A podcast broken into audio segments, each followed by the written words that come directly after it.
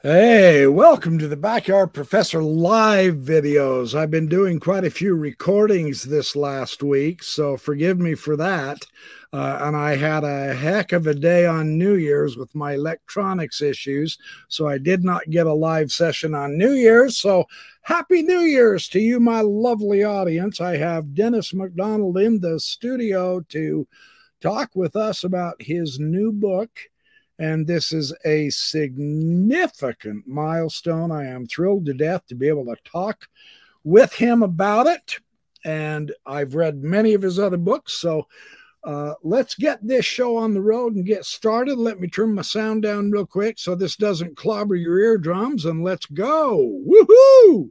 Yeah, baby. That's from Mark Crispin.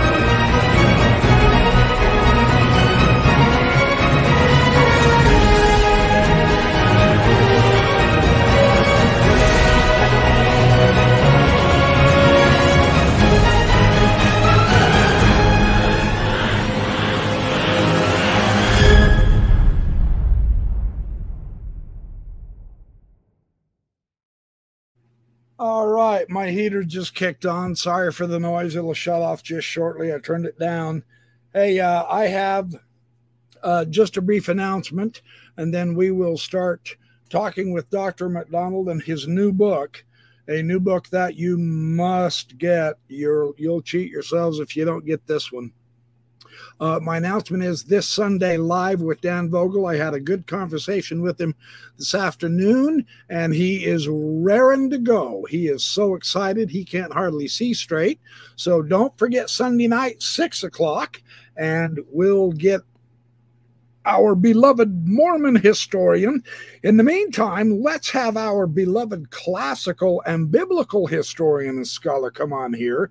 And we are in for an education tonight. I am thrilled to bring back my dear and good friend Dennis R. MacDonald. Hello, Dennis. How are you? Hey, Carrie. It's so good to be back, and uh, how generous you are to your viewers. Well, my viewers are the best viewers in the world, as far as I'm concerned, just like my guests. So, okay, so how have you been since I last saw you? Uh, well, I'm aging like everyone else, and I'm living in political nonsense. So, uh, like everybody else.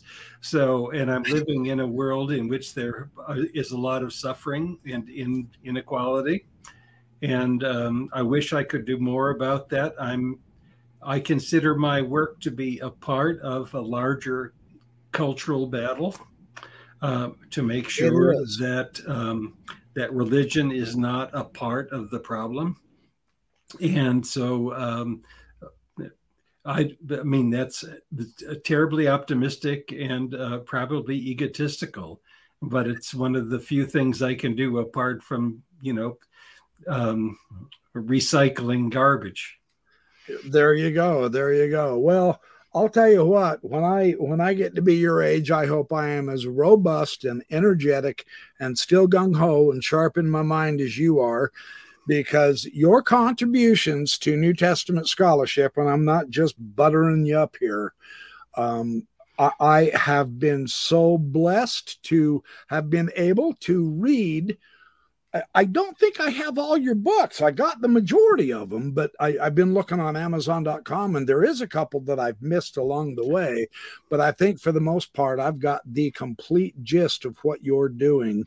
And I'll tell you what, the two things that have happened to me from reading your materials that I want my audience to grasp. Now, my audience at this point knows I'm I'm not a scholar, but I'm serious about studying the scholars. And so I, I, I, I would say there's a difference between a scholar and an intellectual. And Carrie, you certainly are an intellectual. Oh, well, that's very kind of you. And, you know, and uh, uh, the, the scholarly piece comes with uh, some more discipline and training and recognition sure. that way. But uh, I, my guess is that lots of the people who are uh, watching us today are themselves intellectuals. Yes. And these are people who are willing to question uh, authority. They're willing to open up questions and to be creative in the solutions. And that's really where the intellectual center of religious discourse ought to be. It ought not to be in dis, in universities, at least not solely. Um, it's got yeah. to be now in the public media and workplaces um, like the backyard. Exactly right. And that's why we, I so appreciate you being so willing to come on because I want to bring the academia, I want to bring the scholars to the public. We are starving intellectually and I think so. I think so. Yeah. Because we hear the same thing in church year after year, and we know we're capable of more. We just don't know where to look.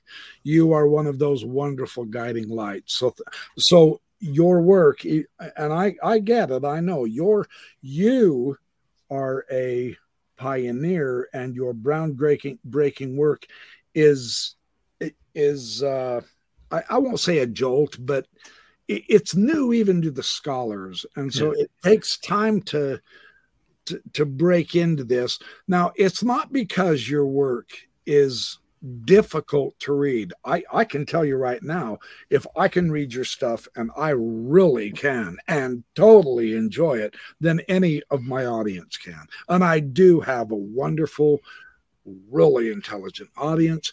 Uh, hey, all you guys, I see y'all. Yeah, I see y'all. I'm not going to, I'm just saying hi to all of you totally for right now because I want to get on with, uh, thank you for coming, all you guys.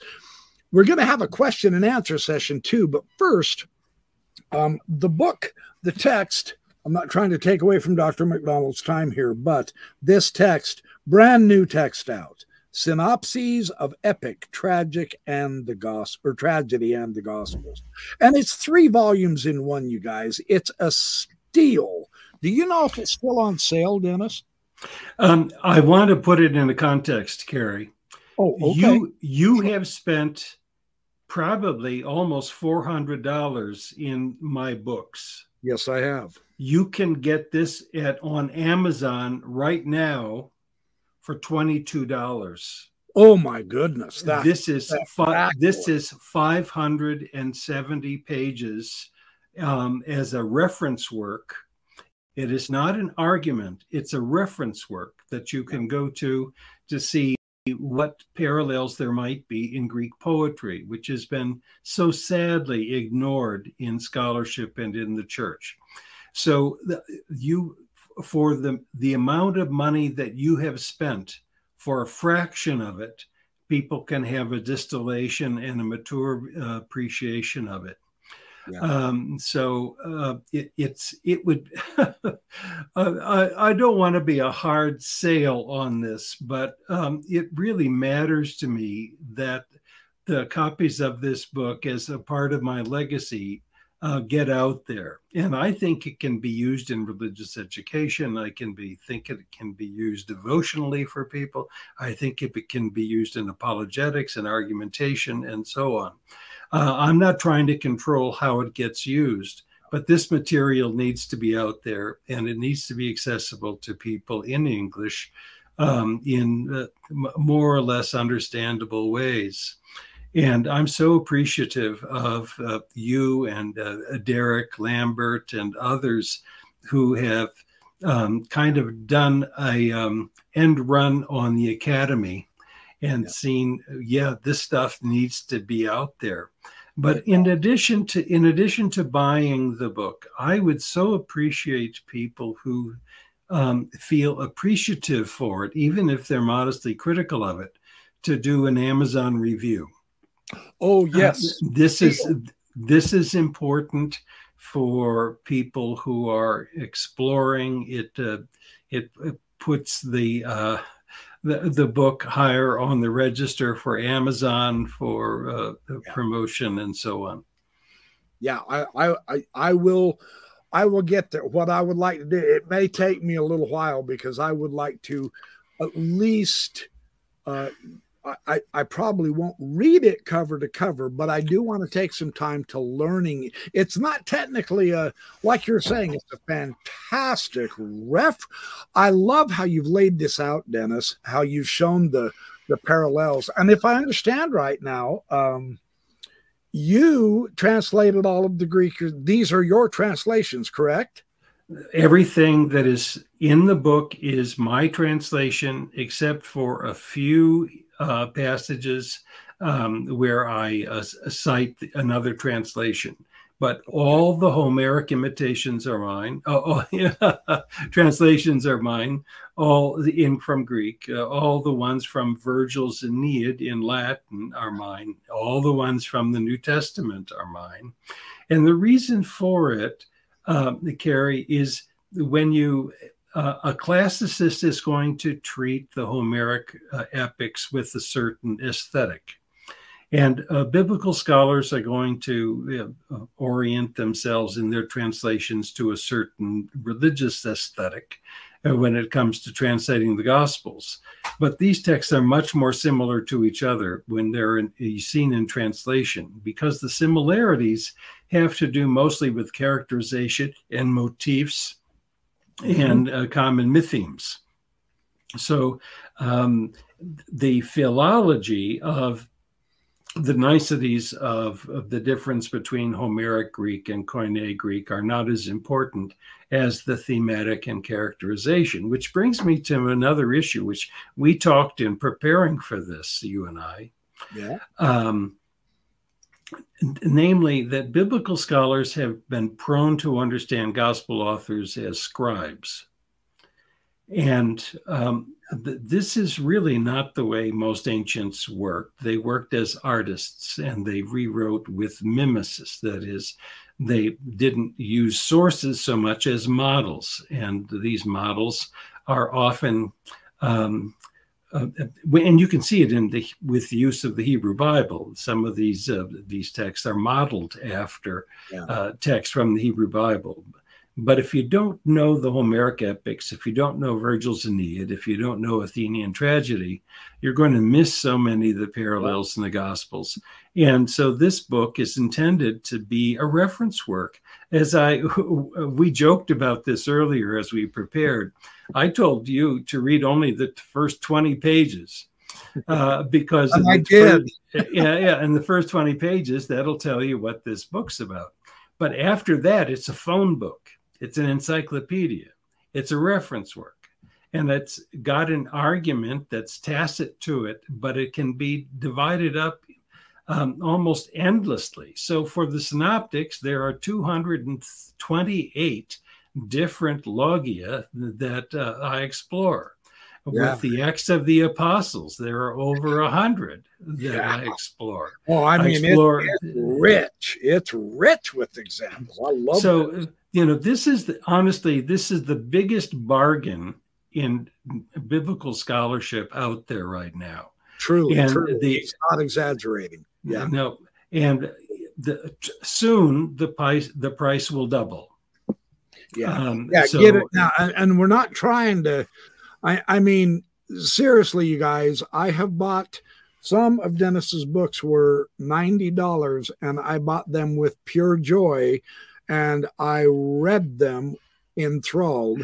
Uh, it's not about the money. On this topic, really, truly, you get what you pay for, and you really do get your money's worth. I can I can verify that. I have not been disappointed at all in anything Dennis has written. Now, this is I, am not trying to butter you up, Dennis. I, I I don't believe in doing that, but there are some scholars whom uh, I, I have four or five books of theirs, and two of them are really good that I that I just really got a lot out of, and and a couple of them I go, eh, not so much.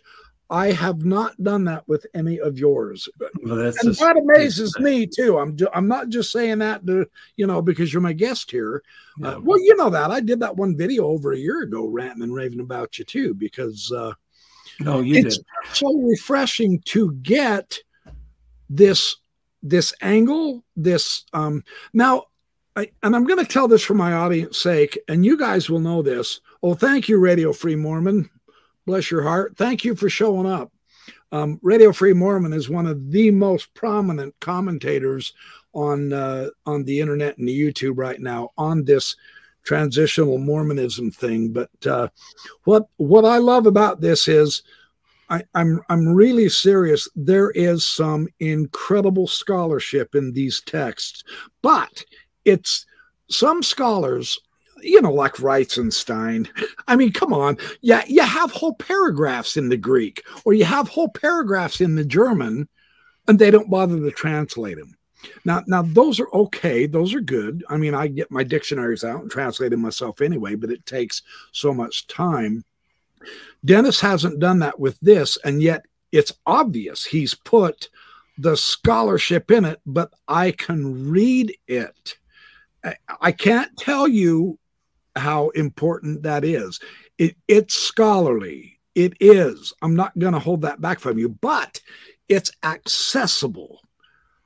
And I don't know how you do that, Dennis, because, like you're saying, one, you almost have to be familiar with these Greek epics somewhat mildly. Look, it's even going to help you guys seriously. If, if you just can't make the time to study the Greek epics, which I think you're cheating yourselves if you don't, get the Cliff Notes version version and get an outline of them at least because the story parallels that are discussed in the Greek materials and then in the Gospels, I'm always going, oh, I never thought yeah. of it that yeah. way.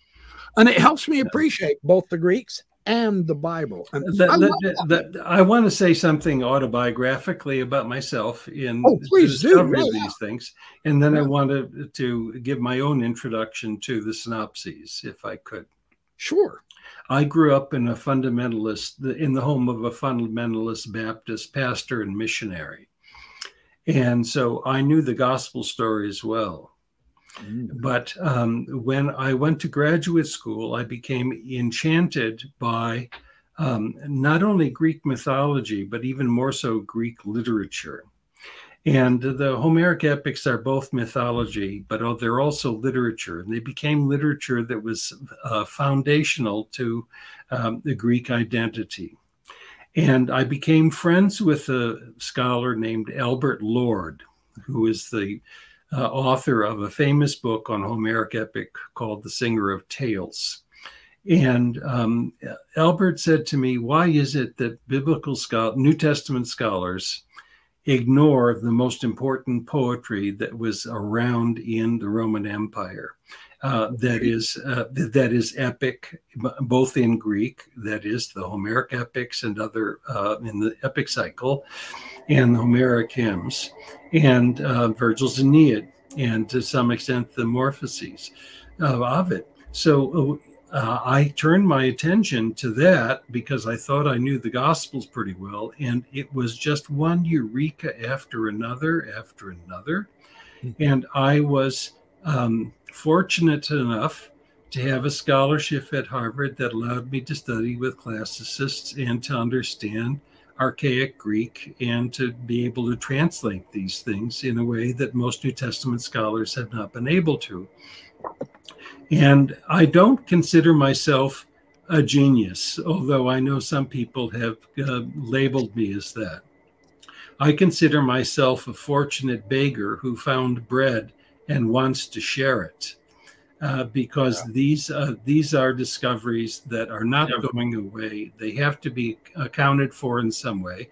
Now, one can account them for them in many ways. You can account for them as conscious literary uh, manipulation, uh, even plagiarism. I don't think they're plagiaristic at all. I think they're full of uh, alternative meanings. You could say it's a part of um, you know, uh, Greek culture that uh, have Homeric radiation everywhere. So um, you could say it's an accident, but one has to account for some of these. And I have chosen uh, one model to talk about where you can see how this uh, works. But I want to say something more about synopses of epic tragedy and the Gospels, yeah, which, yeah. which which is a reference work, but it's a reference work in three volumes.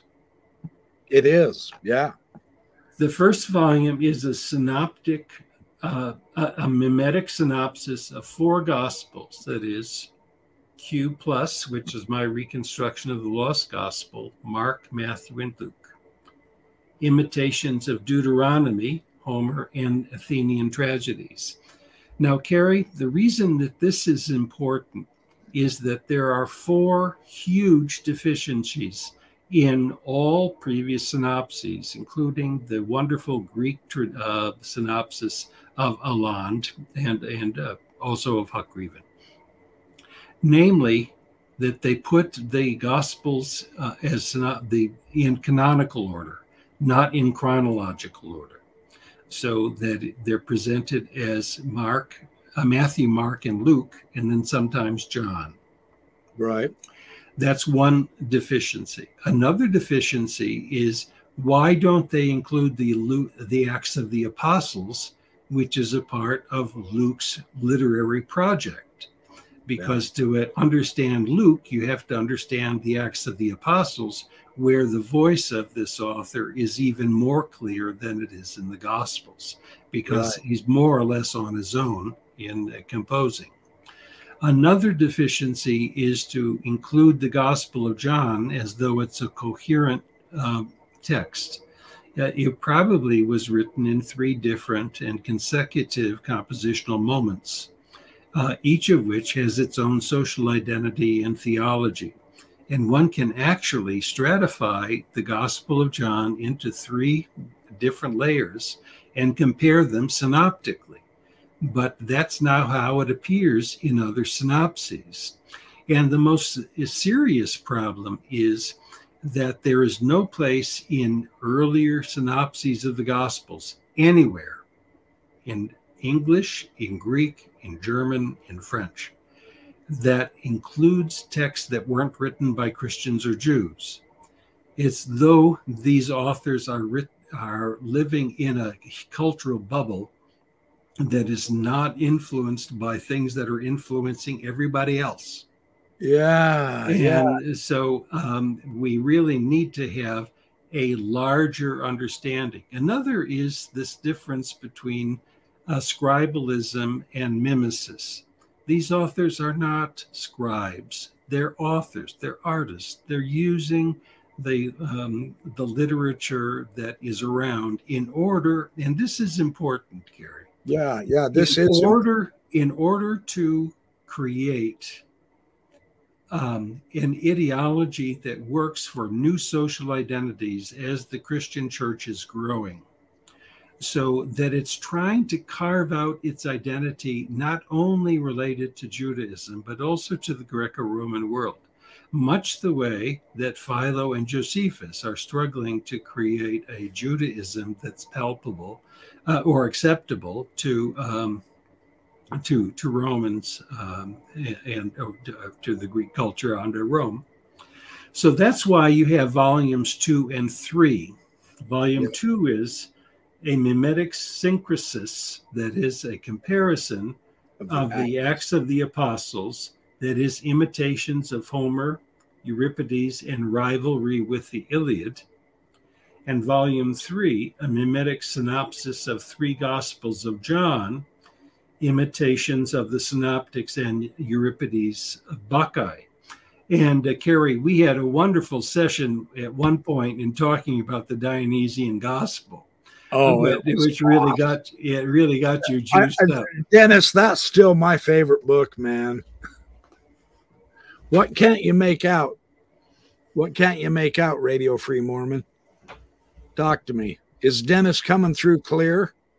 I can hear him perfectly. So let me know in the comments. I'm not sure what you're talking about. anyway, yeah. Uh, so so Dennis, let me ask you a quick question. We are we are better uh, to view the gospel author. Do you think they were writing? Do you think they thought that they were writing scripture or literature? Um, they certainly didn't think they were writing scripture. Okay. Uh, what they were writing, in my view, is foundational uh, literature about two about three different aspects of the movement that they were were valorizing. One is who is jesus? Okay. as the, the leader of the community and that's mm-hmm. why we have such Christological diversity. Is Jesus a donor deity, as he is in the Gospel of John? Is the ideal martyr, as he is in the Gospel of Matthew? Is the uh, is the consummate teacher, as he is in the Gospel of Matthew, and so on. So those are that's one piece. Another piece is who are the good guys? That is, what is the in group? What do they stand for? What are their ethics? What do they expect to happen in the future? How do they treat each other? How are they supposed to organize life and so on? The third, this is kind of the social identity thing you've. That's exactly what it is. Okay, exactly okay, I'm following you. Then I'm following you. Yeah, that's really important. That's something I had never before thought of, but that's really cool stuff. And and the third is actually just as important. Who are the bad guys? Is it uh, some, and, and, it, right. and it changes from time to time. Um, so oh, in yeah. some text, it's the Gentiles. Sometimes it's the chief priests, as in the Gospel of Mark. Sometimes it's the Pharisees, as it was in the Q document. Sometimes it's the Roman Empire, and uh, so this this group is using narrative brilliantly in order to establish its identity and its boundaries. And that's uh, a part of what social identity criticism is about. And uh, what, yeah. and my synopsis is pretty heavy on that. So, so Dennis, based on that, you wouldn't, uh, you wouldn't necessarily be bothered at all if there's contradictions between the gospels. I mean, that's almost to be expected. That really doesn't take away from their value at all, does it? Oh, uh, the the differences are the beauty of it, Carrie. Right. I love this. I love this. Yes. Uh, because um, the Q document is coming from a time before the Jewish War.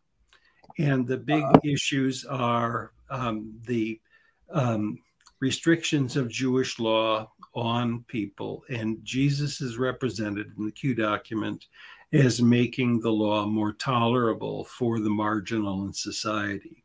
That's why Jesus says in the Q document, I did not come to call the righteous, but sinners.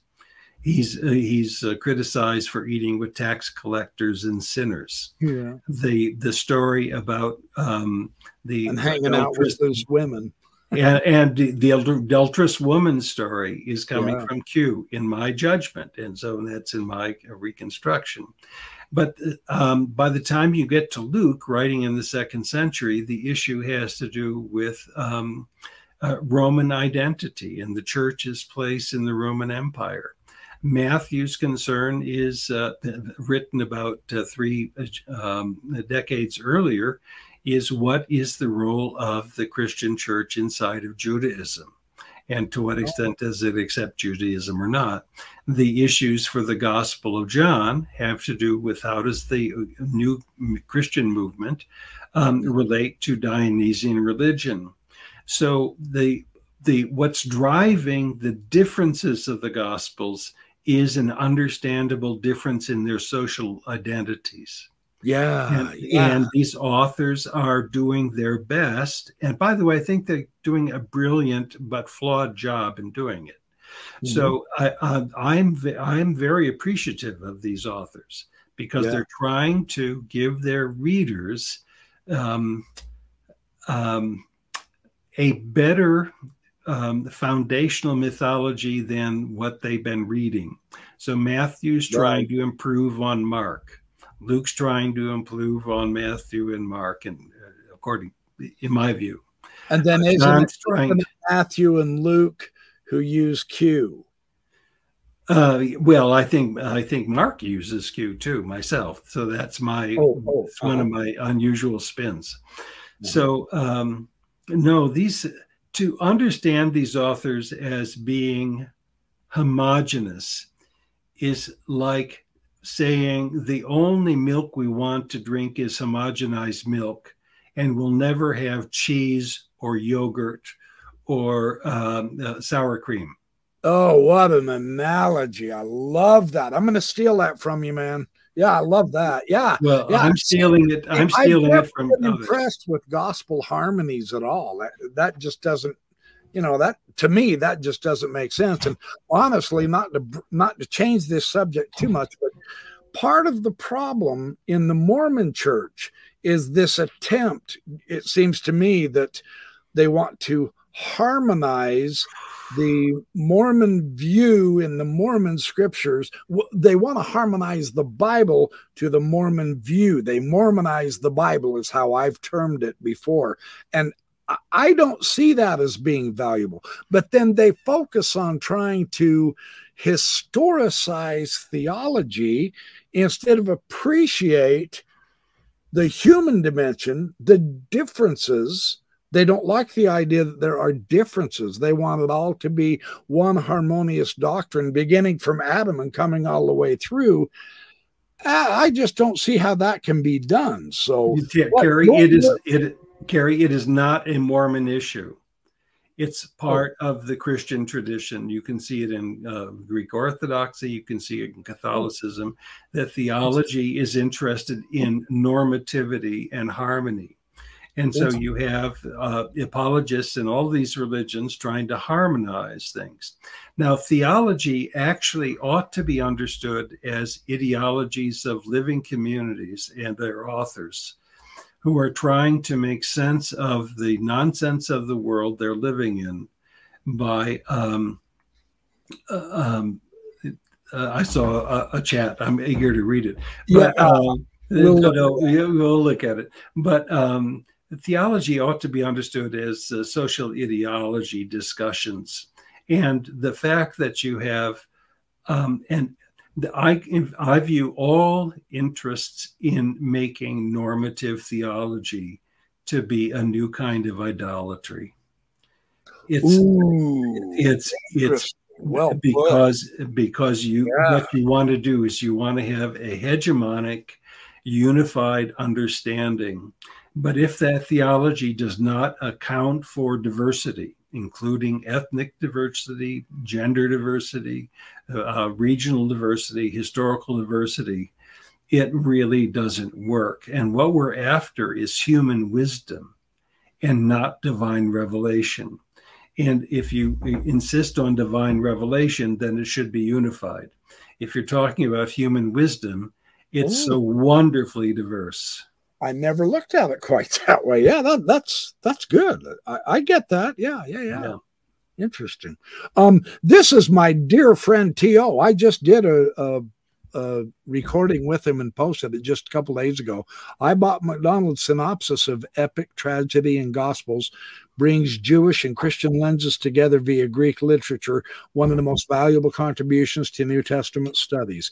I, I will second that. Thank you, T.O. Oh, T.O., you're welcome. Um, I'm so glad you're able to see Dennis here, and I hope I hope to see some good questions. We have a chance to ask a world class Bible scholar some really good questions on this here in a little while. Um, Dennis, I would like if you if you don't mind, I, am loving this. this is just so cool. I'm going to break in and say again, really serious, you guys buy the book. It you're never going to get this amount of scholarship for this excellent price. That's I wouldn't right. care if it wasn't on sale. I would tell you to buy the book. I, I now I I bought this one.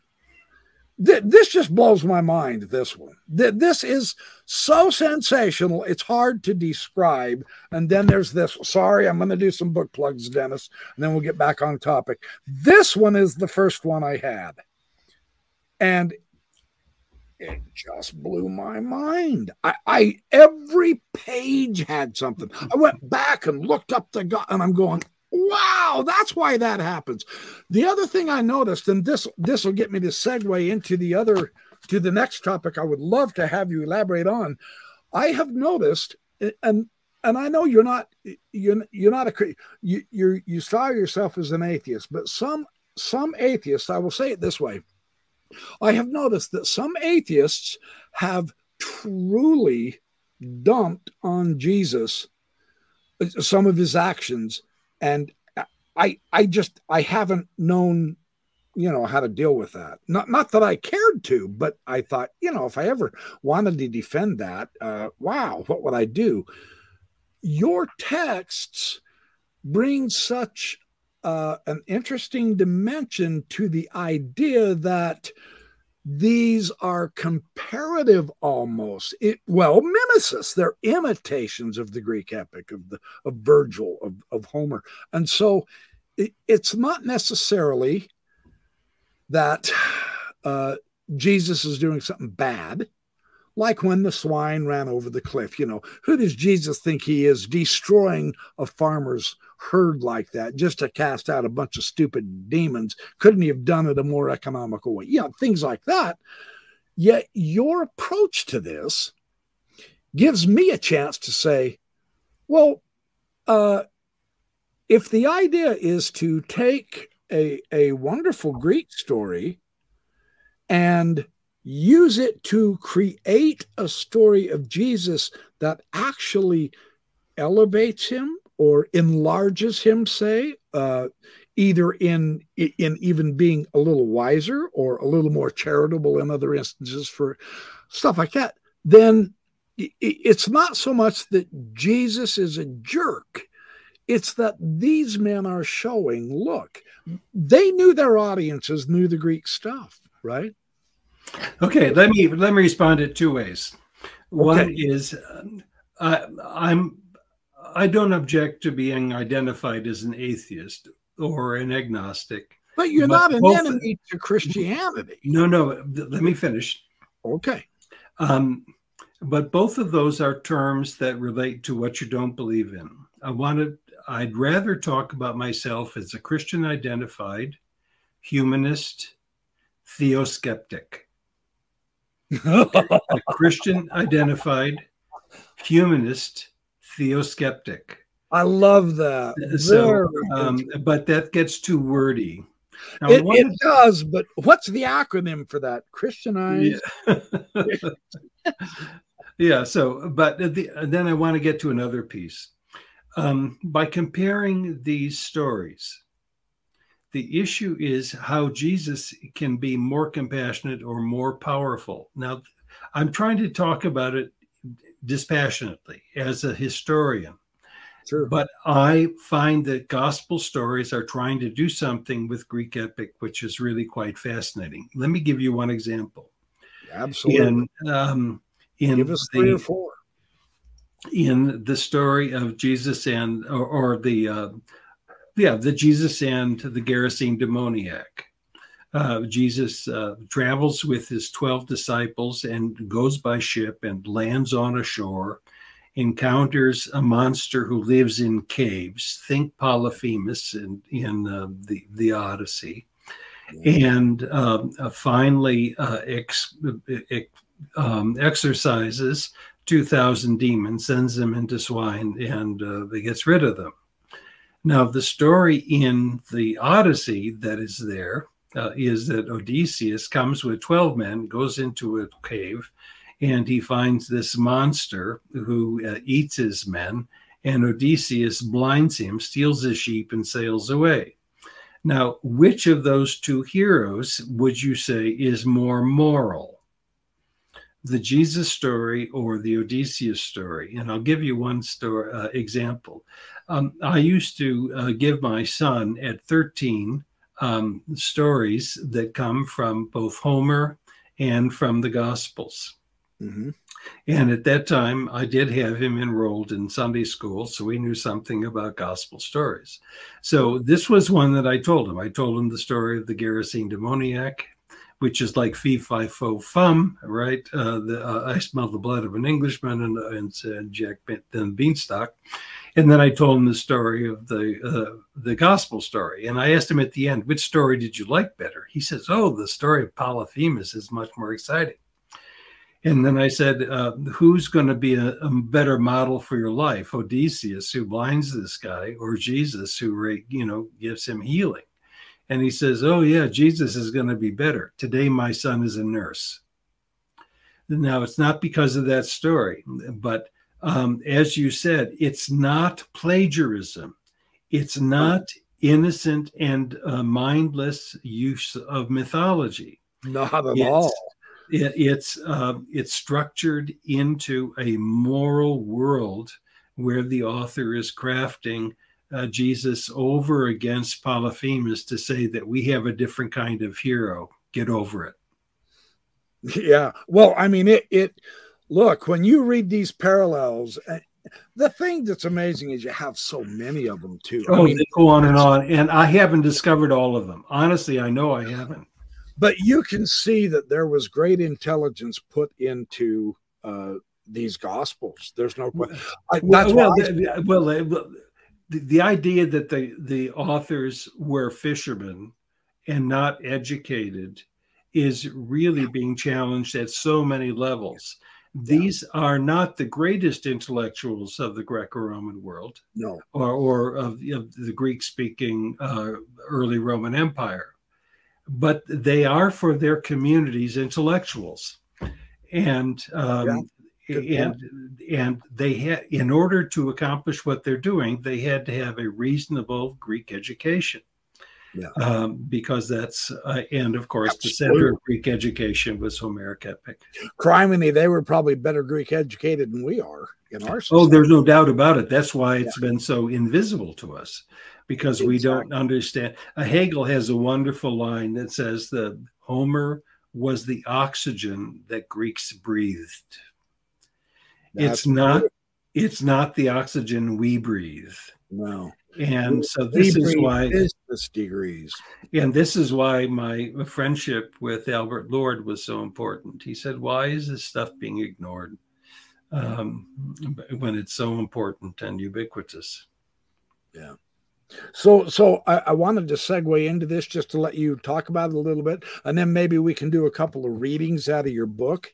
Uh, you said you, would like to do that with a couple of these fabulous parallels, but let me just ask you, for the audience' sake, uh, would you would you uh, just describe your view of the historical Jesus? Because this subject comes up all the time when you start talking New Testament, Gospels, or whatever. of course, and it should. How, and, How has your studies helped you appreciate or demonstrate material about Jesus?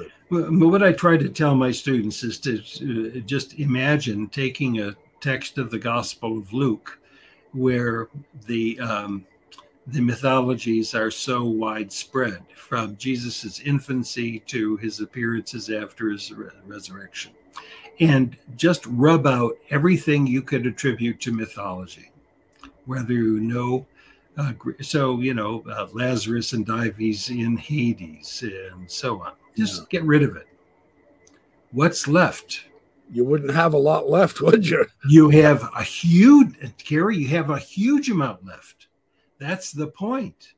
You what have what about if you I, I must not have heard you right. If you take out the mythology, if you take out the mythology, you have most of the Gospel of Luke left. What about the parables? What about the ethical teachings? What about the prophecies? What about um, the, uh, the the disputes with Pharisees? Uh, what about? Uh, so I that, see where you're heading with this now. Okay. So mimesis is simply the way that the tradition beautified uh, oh. a historical Jesus and an earlier text, which we call Q. And I don't expect everybody to buy into my Q. And it is, it's, it. I would say it's, it's not arbitrary, but it is conjectural Yeah, right. I'll, I'll, so, I'll, check into that, and I'm gonna. I intend on on comparing you with Mark Goodacre. I know he's the big non-Q guy. It'll be oh, fun. no, but there's got to be a Q document, and I think the actually we shouldn't even be debating it. But uh, oh, okay. I'll be happy to debate it. But uh, I just think the evidence is so overwhelming, and it's overwhelming because the we know that there are lots of lost documents from the ancient world. And as a classicist i spend a lot of time trying to piece together lost texts of the apocryphal acts of apostles for example or there are other pieces that so the idea that you can reconstruct a lost gospel from uh, various uh, uh, pieces is a part of the philology of classics um, the, the, same thing happens with the, the reconstruction of the so called Marcion Gospel. The Marcion Gospel doesn't exist any more than the Q document would be, but they both probably existed.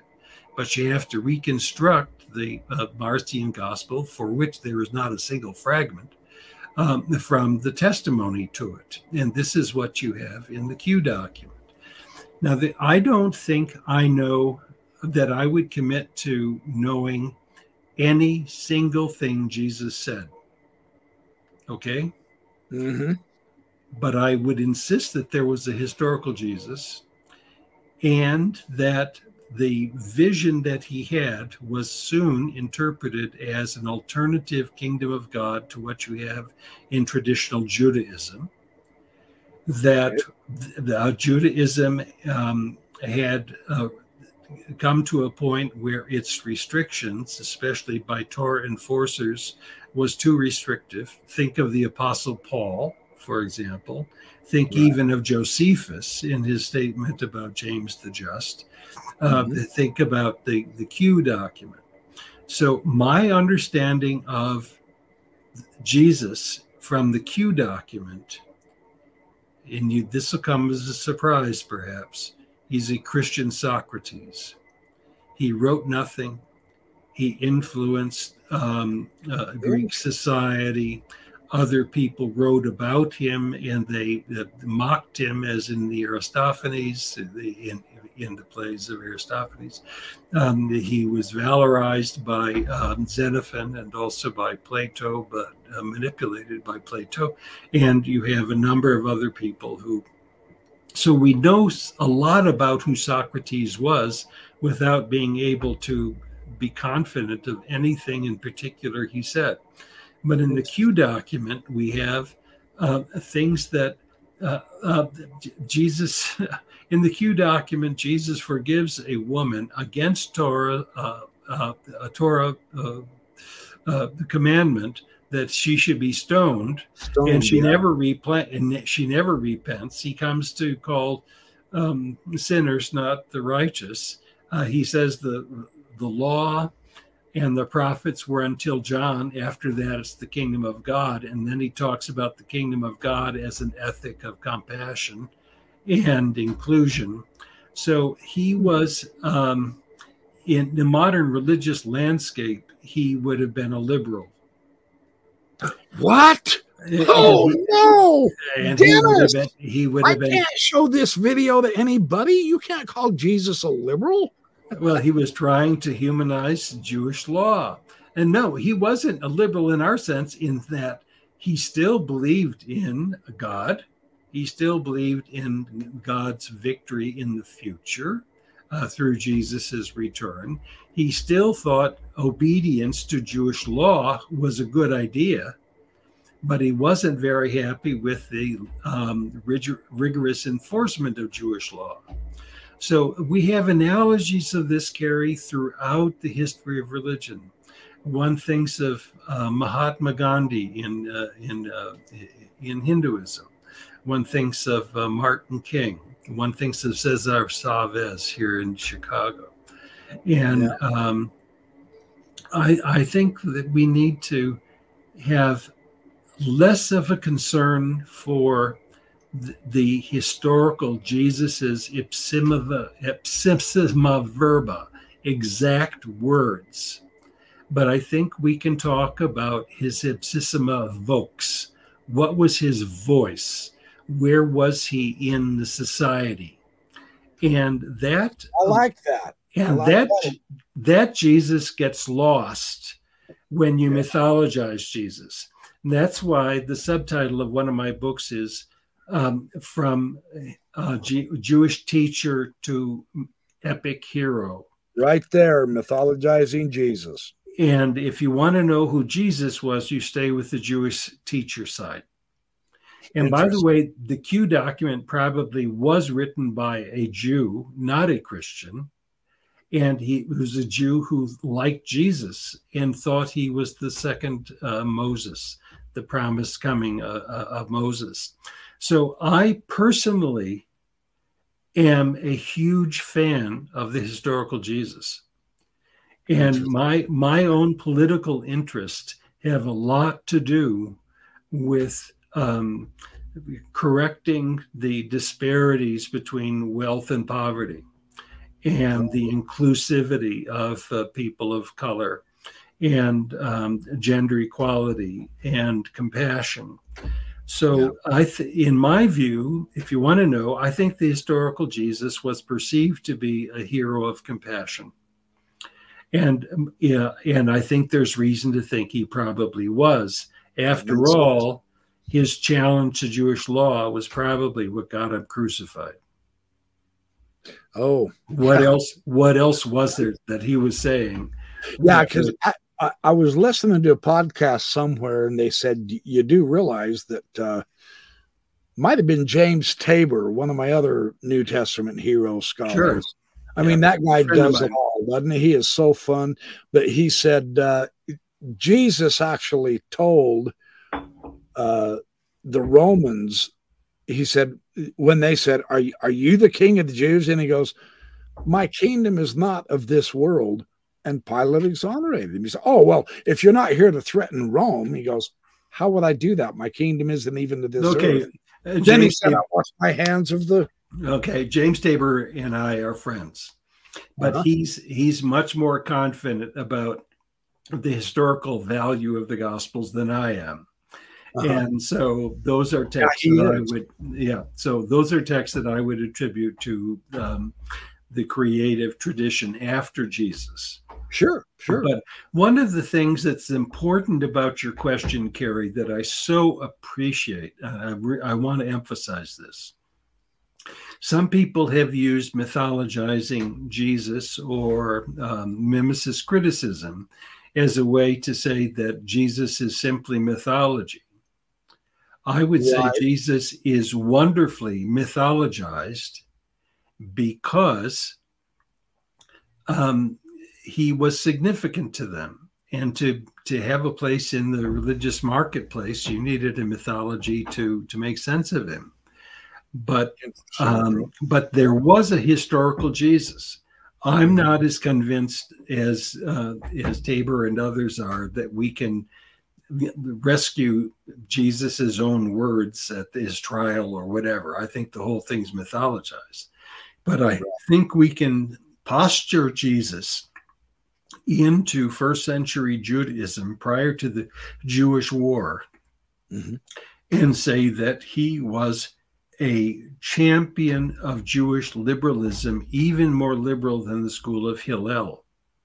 And it was considered so extreme and difficult that the Romans tried to silence him is in order to bring peace with the uh, Jerusalem with the um, Jewish community um, just a few decades before the Jewish War. Yeah, interesting. Uh, you know what, Dennis? That that actually brings a phenomenal parallel uh, right now to today, mostly for my audience of the uh, the obvious factors involved it the church truly and, and this is not a negative statement but they they will take it negative for whatever reason but they are in the process of mythologizing joseph smith. Now when folks begin stu- that's why they that's why they keep back some aspects of the history of what he said or did or who he was involved with or where etc because from from a uh, from an image of a historical true prophet that is not how a prophet would act, or that's not something a prophet would say. So let's not include that, etc. Now the historians come along and they find, wait a minute, that feels deceptive. And so it builds a mistrust because this process of mythologizing Joseph Smith to be even greater than he was is appearing right in front of our eyes. And perhaps that's what was happening with Jesus. Give it a few more centuries, and I'm not going to be surprised at all. I won't be around, but I'll be surprised at all if Joseph Smith is euhemerized into a deity. That that well, but uh, I think that's really fascinating. And I'm not an authority on Mormonism at all. Certainly not the way you are. But in terms of social identity criticism, what happens is one uh, finds that um, in early Mormonism, there were certain leaders who were representative of a certain uh, of a, a, view and a revelation um, that they promulgated, and they got followers around them. Mm-hmm. These people then identified with the um, these the heroic characters right. and uh, embodied the values that they had. And in that, and actually, in the history of Mormonism, they gave kind of ethical passes to their heroes because their heroes were heroes. They did. And it, and so you have uh, a certain kind of a dicey history um, in the history of Mormon uh, leaders. But yeah. this is common in uh, social movements. So, what Mormonism then found itself in struggle with is um, its identity inside of a, a dominantly Protestant uh, uh, Western America. And it had to create um, its own barriers between its identity and those with the outsiders and mm-hmm. sometimes that conflict between the with the in group and the outsiders became violent um, and um, and certainly there was an awful lot of ignorance on both sides about you know uh, the, yeah. about what was going on sure. so uh, what i think what when th- this is why social identity uh, theory is so important. It yeah. helps us understand the way that human organisms, um, uh, organizations function, how they valorize a hero. And I'm not at all surprised that um, uh, Mormon heroes get mythologized over time. Yeah. But uh, originally, they had a different function, and it was to give identity to these uh, uh, uh people who identified with this vision and uh, the vision then caused hostility with others. Well, that's what happened in Judaism in the first century, in my view, that mm-hmm. Jesus became a reformer and a prophet who was proclaiming a kingdom of God that was at variance with what was happening in, in Galilee with Pharisees and uh, uh, strict Torah observance. That created um, hostilities and yeah. dis- disagreements. And um, over time, Jesus became mythologized. So I yeah. think the analogy with uh, Mormon history is uh, it's it's uh, from my view, my perspective is obviously um, sophomoric, but I think there are some really interesting um, and pursuable uh, topics there. Yeah, yeah, there are. Okay, so now we get to do a little fun, Dennis, if that's okay with you. Oh, I don't uh, like fun. I don't like fun. You're lying, you know. Yeah. when you uh when you researched you, uh, in, in the process of your research, what are some of your favorite uh mimetic instances in the gospels and uh, do you want to do you want to look at a couple in this and you read one side and I'll read the other and we're only I'm going to suggest we only do one. Okay. And and then we entertain whatever questions that come up and see where that's Oh, great out. idea. Yeah, I've got absolutely everybody in my audience are all the intelligent ones tonight. So this is good. Okay, which one do you like the best? Let's What turn to page 278. 278. Okay, two. Got it. Okay, at the very top of the page, you see three parallels Right. one from Mark, one from Matthew, one from Luke, Okay. right? In canonical order. Yep. Um, at the end of the Markan column, we have this the disciples all abandoned him and fled. Verse 51. And a certain young man was following him, wearing a linen cloth over his naked body. And they seized him, but he left the linen cloth and fled naked. Now, Okay. that isn't that strange. Yeah. Jesus is there at night with a man who only has a linen cloth over his naked body. And Morton Smith, uh, in my view, created a whole forgery on the secret gospel of Mark on the basis of this. Now, take a look at the page, Gary. Does, does Matthew have anything similar to that? Does Matthew have a parallel to verses 51, 52? No. No, it doesn't. Does Luke have a parallel to it? No. This, No. They think it's they're embarrassed by it. So they're on the synopsis, you see, they see this is a problem to have Jesus at night of his arrest being That's interesting. Yeah. Yeah. All Okay. right. So um, on the next page, page 279, can you show us a picture of a naked young man coming from the netherworld? That's Elpenor, who's coming. Um, and I'm going to read a, a passage then from 278. Mark's fleeing naked young man and Homer's Elpenor. Matthew and Luke and John retain nothing of Mark 14, 51 to 52 about the nameless youth who fled at Jesus' arrest. And for two, nearly two millennia, readers have speculated over his identity. Mimesis of the Odyssey provides a, a literary ID. These two verses are not merely a cameo appearance of a minor character, but a tr- strategic setup for the stories of Jesus' death and resurrection to follow, but only in Mark. So the mysterious man visually resembles Jesus' his death. I won't go into that, but take a look at the box in um, below it. This is the passage we just read.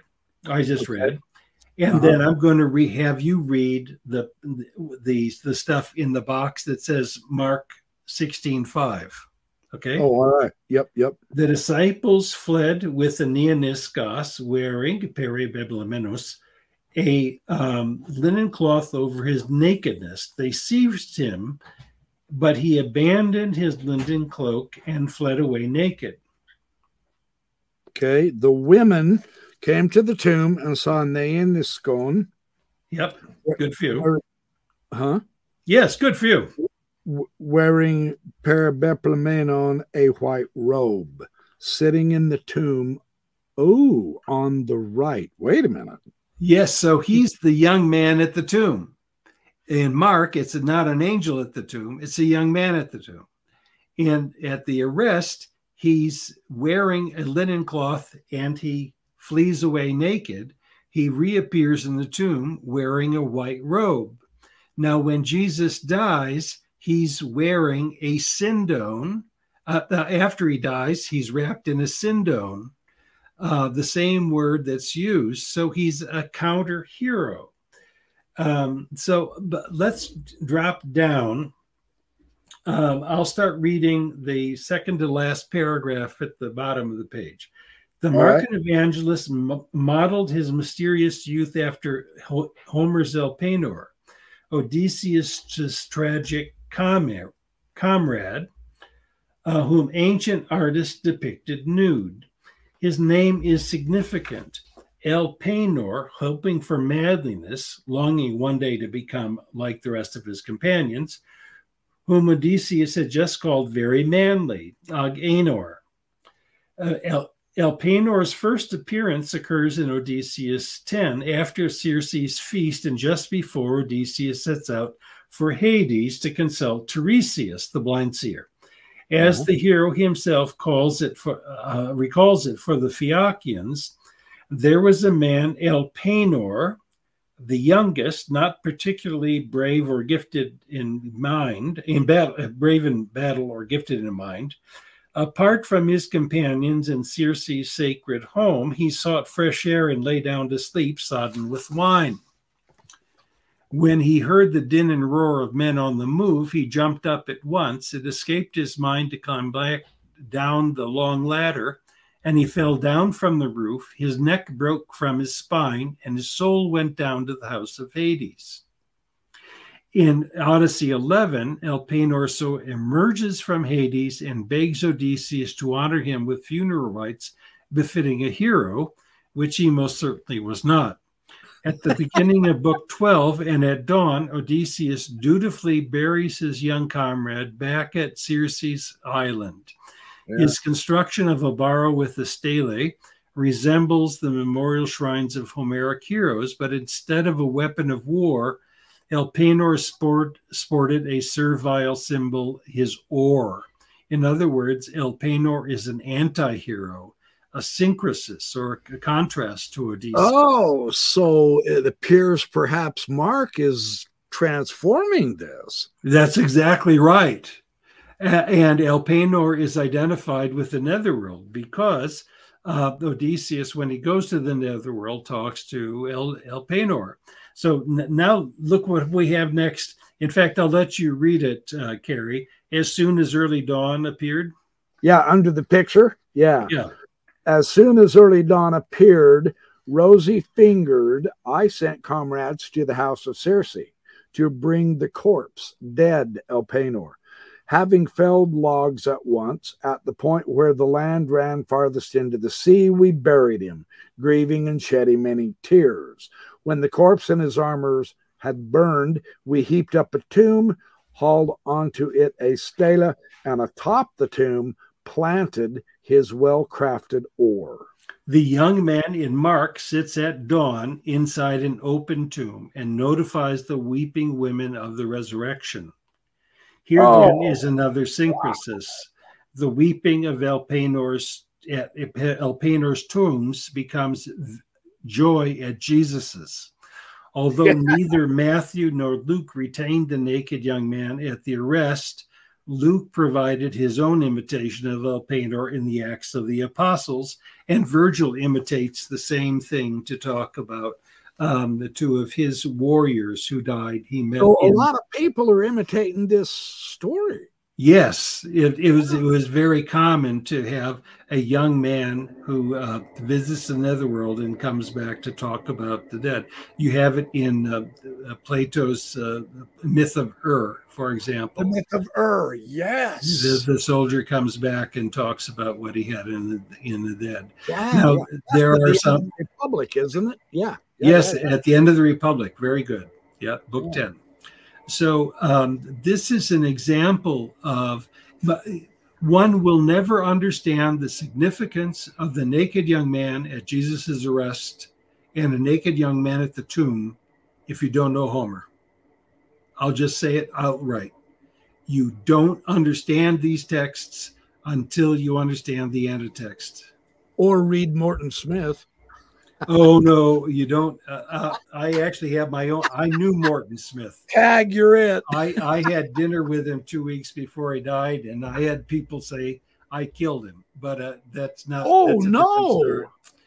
He died two weeks after he had a. Uh, he and I had a, a major row. I was in New York teaching, and wow. um, we had dinner at the Columbia Faculty Club and I gave a lecture afterwards, and he stood up and was just irate, absolutely because of this, because of this very story. And in two weeks, he uh, he had died. Yeah.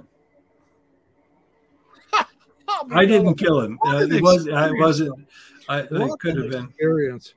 Well, when we when we get together and have dinner together, I don't want you to kick off two weeks later. You stick around. You got now. You are you are actually speaking of which, just real quick, uh, you are actually th- this this magnificent uh, cap stone book to your career. This isn't actually going to be your last book either, is it? You've still got more in you that you're going to pump out. I, am working on another book. The way I'd like to express it is that, uh, Carrie, this book is a reference work. Uh huh. And um, it's like a encyclopedia. The next right. book I'm doing is an argument. It's arguing oh. that the synoptic problem will never be properly recognized and solved until there are three things that happen.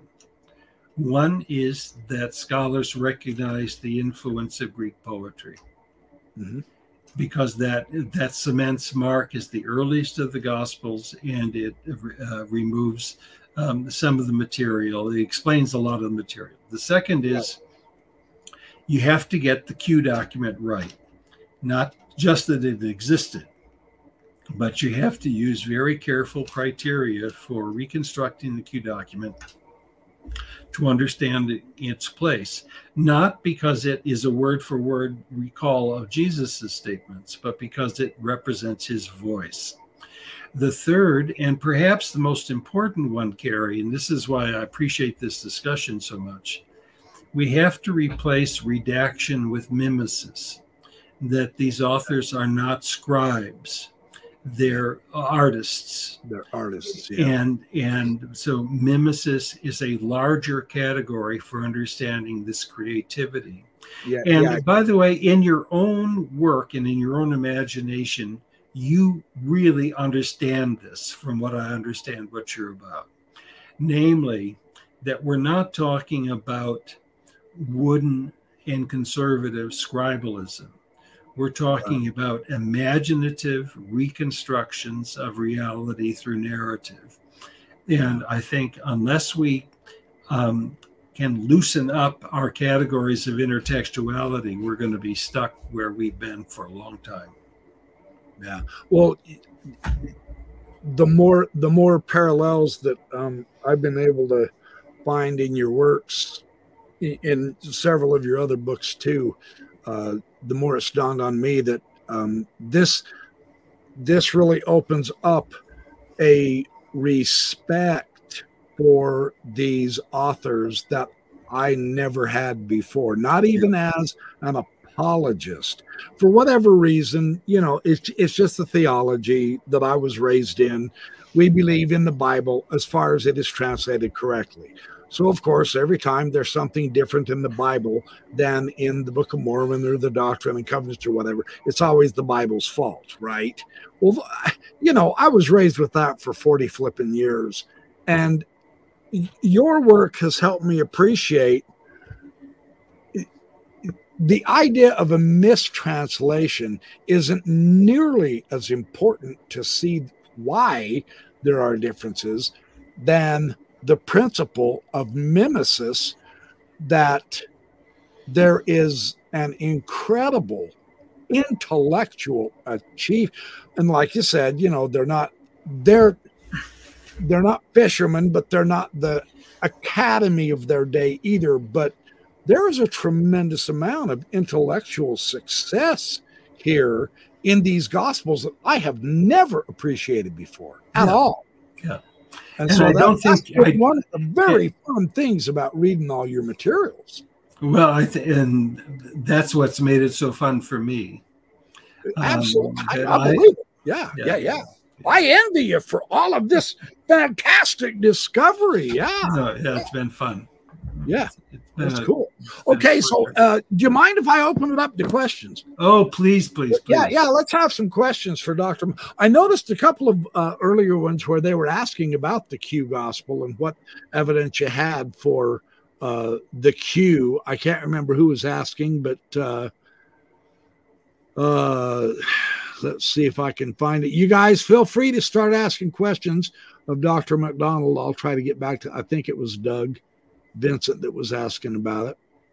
These guys are such a wonderful audience. They talk like they talk like crazy to each other, and uh, they really get into all this stuff. Okay, I, I can't find it, but ask it again. Whoever asked it about Q. Oh, here we go. Here's a question for you, Dennis, from Patty Cake. So, was Jesus modeled on the Greek epics? Um, yes, by the gospel authors, he was. Um, and they the, their favorite topics were Odysseus, because Odysseus suffered so dramatically and was so superior to his uh, comrades, and was uh, kept his identity a secret and um, loved his his home. So he was a great example for suffering. Uh, Hector was a great example for heroic death. Uh, even though he thought his gods had um, abandoned him, he um, was courageous and, and and met a noble death. Um, mm-hmm. the Euripides Bacchae was important. Uh, the the Dionysus in uh, Greek epic Greek tragedy was important yeah. because he Jesus was a uh, because Dionysus was a donor deity, and he changed water into wine. Uh, and produce wine for the Maenads and water to uh, to the Maenads in the in the um, so the, but uh, Patty, I the one part I don't want you to take away from my response is that there is so much more of the Jesus in the Gospels than what could be attributed to Greek epics. And that's one of the things we can talk about with the Q document or the historical Jesus and so on. So I don't want to, you to think that Jesus was crafted uh, out of the Greek epics. I want you to think that he was exalted by uh, using narratives from the epics to talk about the significance of Jesus. But uh, these the the imitations of, of Greek epics is um, only a way of clearing away the debris so we can find a historical Jesus. Very good. And she asks a follow up question Does Dennis believe Jesus was the Son of God? No. Nice, straight, and succinct. Okay, here's another one. Gordon Gamsey, thank you for the question. Is the event where Jesus calming the sea mimetically inspired by the Baal cycle? No, I don't think so. I think the calming of the sea uh, is really quite clearly coming from um, Odysseus's uh, e- Aeolus episode, where um, Odysseus is unable to calm the sea um, that is caused by his uh, um, his associates opening the bag of winds, um, and uh, Jesus's uh, associates are unable to calm the sea. They wake Jesus, and Jesus is actually place, uh, uh playing the role of Aeolus, the god of winds, by calming the sea. Yeah.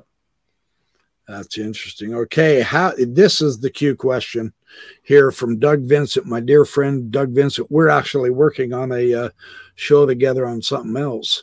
Uh, how do you know which parts belong to Q? What clues or markers are used to tease it out of the other text?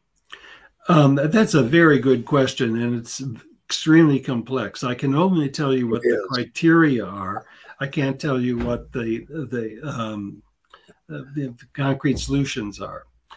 The, in my view, the most important things to recognize are that the authors of the um, synoptic gospels wrote in this sequence Mark, Matthew, Luke. But we often have content in Matthew that's earlier than Mark. Where did that come from? Especially in doublets, that is, places where Matthew has content that he gets from Mark and from somewhere else. Why is it that Luke, who probably knows Matthew and, and Mark, has content that's earlier than either one of them?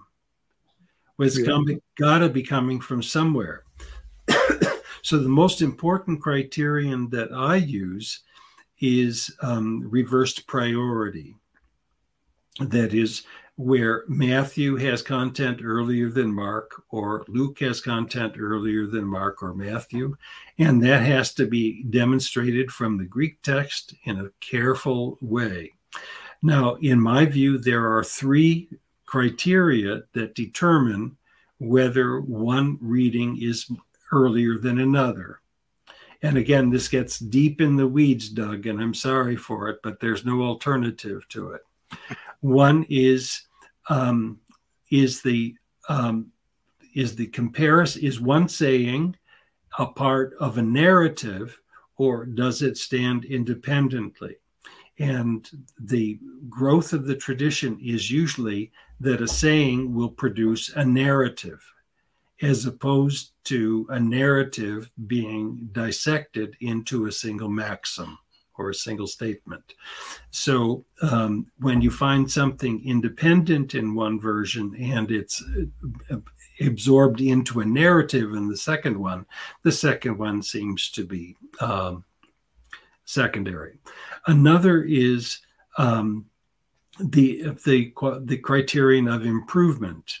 If you can compare two sayings and one of them is clearly an improvement on the other, and there are all ways to understanding what improvement would be. But, the tradition is not going to make Jesus dumber. It's always going to make him uh, smarter. It's not going to make him less powerful. It's going to make him more powerful. It's yeah. not going to create problems. It's going to try to resolve problems. Yeah, it enlarges Jesus. So that that so sometimes you find in Matthew something that's um, that Mark has probably tried to improve. Um, and so that would make it earlier. So that would be another one.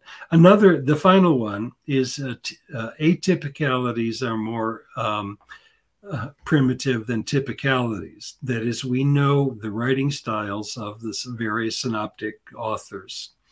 And we can see what their vocabulary is, what their proclivities are grammatically, and so on. And when we find those typicalities, um, we're likely to attribute them to the author. But the, we may have parallels, and we often do. Actually, we've got about 40 of them in the New Testament, where the parallel in an earlier text has atypicalities um, they don't represent the uh, impulses of the gospel authors as we have them. So, uh, Doug, I think the value of your question is this. Um, we can't, we shouldn't make judgments about which text is early over another one because of theology. We have to do it because of philology we have to get into the Greek. We have to understand what are the um, proclivities of the various authors. We have to, and by the way, Q scholars have done this for a hundred years with great precision, and um, and need we give it give them credit for it. They made uh, several mistakes early on, and that has made people skeptical of the Q document. But it certainly is possible to reconstruct much of Q. And I think it's the most valuable resource we have to understanding the historical Jesus. Yeah. So, can you guys see why I'm going to utilize so much of Dr. MacDonald's materials in my own New Testament commentary this year? Yeah, baby. Okay, here's another great question. And this is again from our beloved patty cake. Was Jesus actually resurrected? No.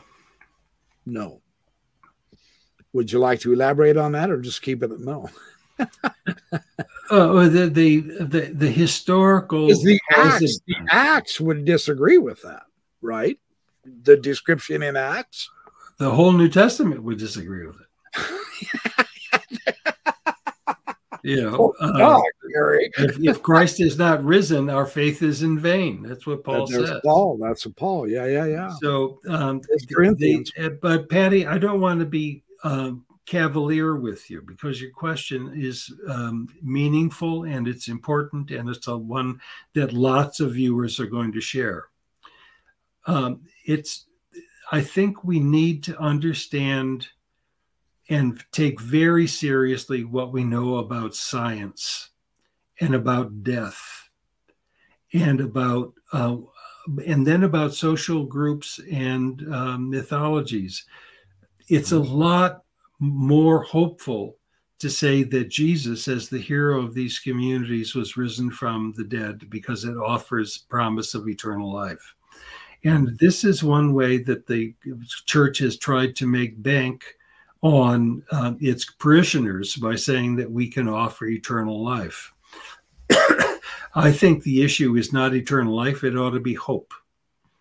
And I think resurrection is one way of talking about hope. And of course, living in an environmental crisis, as we all do, we all need hope. So I'm not trying to minimize the hopefulness of early Christians as they understood it is um, embodied in the resurrection. But um, if we take science seriously, and I think we absolutely must, that's why I'm a humanist, and I consider myself a scientist of sorts. Um, I just don't see that there's any any way we can um, rescue um, a, a, Jesus who was raised. And actually, I think it was a, a lamentable theological development, but understandable. Yeah. Thank you. That's a great response. A good response. Um, how is it possible? Here we go. Here is another real good. David McKay, thank you for your question, my friend. How is it possible that Matthew have content earlier than Mark? If it is generally accepted that Mark appears at least a decade prior to Matthew or Luke, does that mean that Mark was modified? Uh, David, it doesn't mean that Mark was modified, but it's a great question. The reason that um, Matthew has content earlier than Mark is he knows the Q document. And we see this especially in some, again, this is very scientific, but uh, the doublets where Matthew has content one kind, it comes from Mark, and it's always um, more developed than Mark. It's secondary. And then he has another version of it somewhere else, and it's more primitive.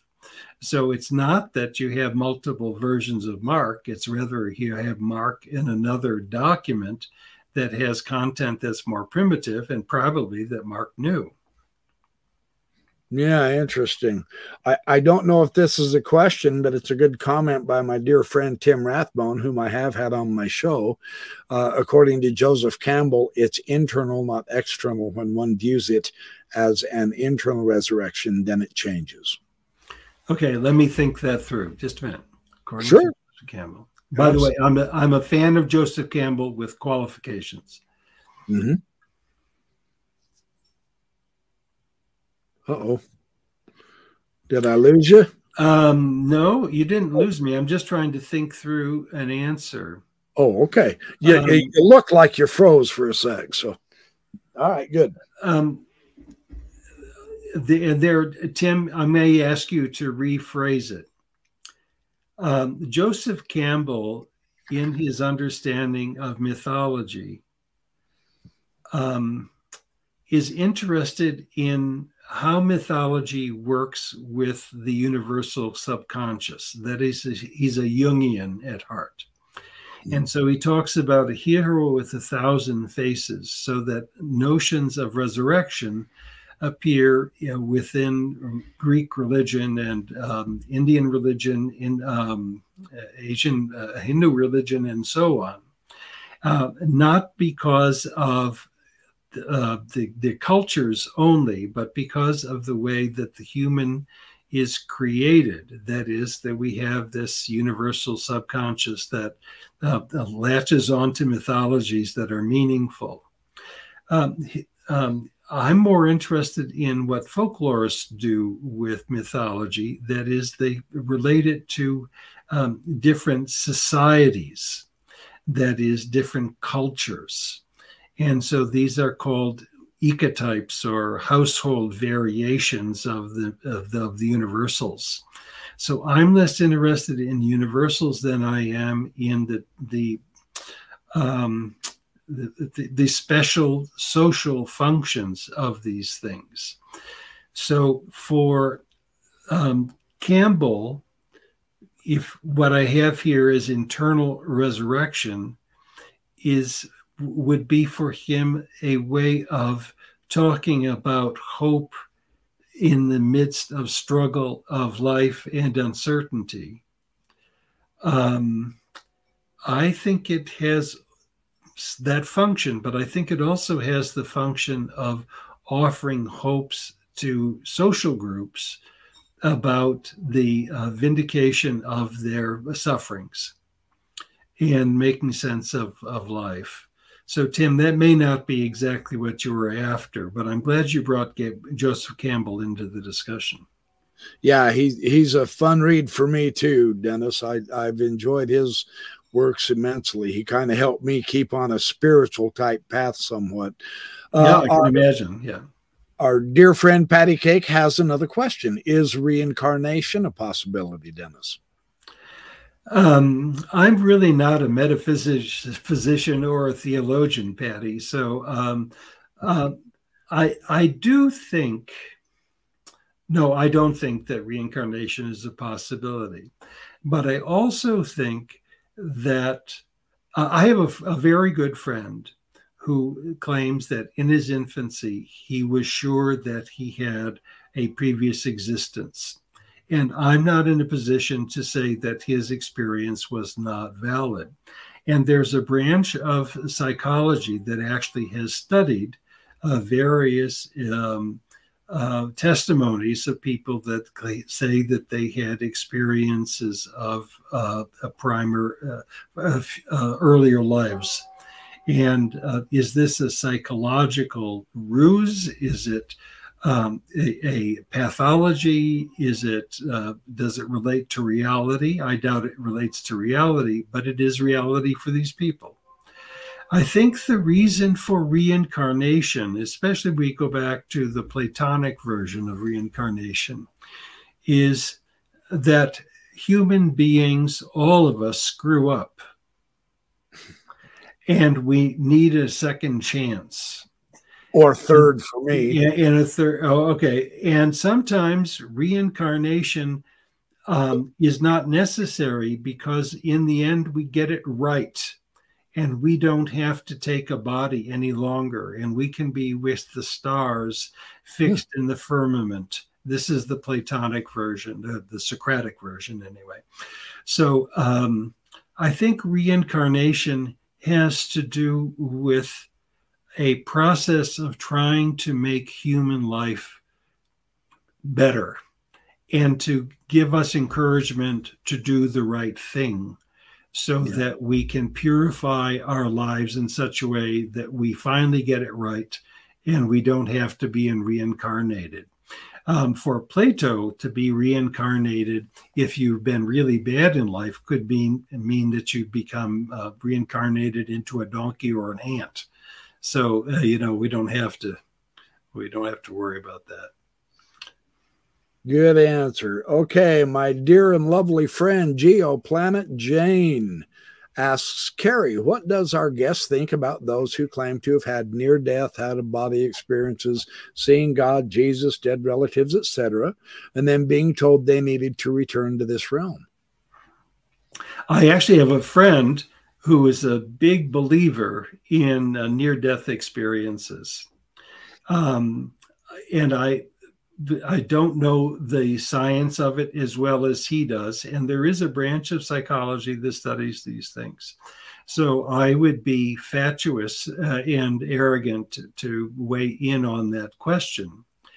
But I think that our minds are so complex and they probably have a function after we stop breathing um, and I'm not denying that people have those experiences, but I wouldn't be surprised that with resuscitation, um, that people recall things that their minds were doing as a way of coping or finding hope or whatever. Um, so, uh, uh, did, uh, Geoplanet, I want to put it this way, I guess, if I can, as candidly as I can. I think it's a diversion to think about an afterlife. Hmm. Whether it's reincarnation, whether it's resurrection, whether near death experience helps. I think um, religion has tried to, especially the Christian religion, including Mormonism, has tried to make bank on we offer eternal life or we offer uh, the way that I want to be known after I'm dead is in a book called Synopses of Epic Tragedy and the Gospels. That's going to be my immortality. And I think the immortality that we have of raising good children and of protecting the climate and making sure that um, income disparity is is uh, is not a plague is going to be a better um, resurrection uh, and a, a, better legacy. Now that sounds too romantic, perhaps. And I'm not a scientist, so I think Geoplanet, um, your question's a good one. It's not one I uh, am going to be very concerned about. I'm going to be concerned about um, making sure that my uh, uh, my children and grandchildren th- thrive. Yeah, um, I have come to, in my own kind of thinking, Dennis. I've kind of come to uh, where I've said, you know, and I don't mean this with any disrespect whatsoever to anybody else's belief either, but uh, heaven can wait. I'm right here right now. Uh, um, this is where my focus. I have to eat here. I have to breathe this air here. I I get to interact with people here, and so and and when I'm asked, because Mormons do the same thing, Dennis, they really push the the thinking. Oh well, what about? Aren't you afraid you're not going to gain your celestial glory? And aren't right. you afraid you're not going to be with your families forever? There's always that fear factor and all. And and I've come to the point where I say, you know, I, deal with my daily problems here as best I can. And yeah, I don't always solve everything, but when I get to there, if there is a there, then I'll deal with the problems there. And I've actually been asked, I've been asked, uh, well, what are you going to tell Jesus when when he he uh he he talks to you and all that and I and, and he tells you that you were wrong. And I say, well, then I'll correct it there and then. In the meantime, I'll do the best I can now. And I really don't mean that facetiously either. It's just this is where we are, and we need to deal with our home here. Uh, T.O. Travis, T.M. Overly, and I actually did talk about that in the uh, Cosmic Covenant of the Book of Enoch through Margaret Barker and Father Robert Murray. And we're, we're going to continue that discussion too. So thank you, Jane, for that wonderful question. Uh, yeah, yeah, there we go. And Jane just now posted. She said, "I agree with Dennis. That's why my focus is now working to stop and reverse global." Oh, Jane, bless you. There you go. There you, you just go. made a new friend, Jane. Way to go, girl. Yeah, baby, you rock. So there we have it. And uh, so, any other questions, you guys? Uh, we we have another six hours, so start asking. Oh no, Golden Thrasher, good. To, oh yeah, everybody hit the like button if you would be so kind. That would be nice. Thank you. That helps the demographics. I'm not trying to be vain or I'm small meat and potatoes, you know, but it, it's a lot of fun I, I am so blessed because I get to associate with such great people in my chat and on the telephone and through my emails and through videos like this and all. And I'm getting to meet so many doggone cool people. It's a it's a good life. Um, you know, you you be friends to have friends. You do good to uh, share good and all that jazz. So it's a lot of fun. All right. Oh, here we go. David McKay, thank you for another question. Do you hold to the idea of Christ as an ultimate archetype, as Jordan Peterson subscribes to? That's interesting. Um, no, I don't. Um, the the first issue is as soon as you talk about Christ, you're talking about a mythological overlay of Jesus. And I don't believe in any ultimates at all I think I really don't. I don't think um, if the human life is so uh, dependent on our sociology, uh, our gender, our religious orientation, our political orientation, that any talk of archetypes or normativity for me is scary. And um, so I no, I wouldn't talk about uh, any archetypes. What I would say that the Christ symbol became an archetype for people who are identified with certain kinds of Christianity. If you see this, you can see this clearly in um, Orthodox art. You go into a Byzantine okay. church and yeah. you'll see that Christ is the Christus Victor. Yeah. Um, and or that, Pantocrator. Or that's right. And you have it then also in uh, people talking about the cosmic Christ yeah. um, in modern theology. I just think that that is so far removed from the sociology of life that I'd rather talk about how the Jesus image became archetypal for concrete uh, societies and how they filled that archetype with ethical meaning. So, um, yeah. Interesting. Um, I have a question for you, Dennis. Which which uh, gospels did which one of the gospels did you enjoy the most finding so many wonderful parallels out of the Greek epic literatures? Which is your favorite gospel, or is that even a legit question? Uh, those are two different questions.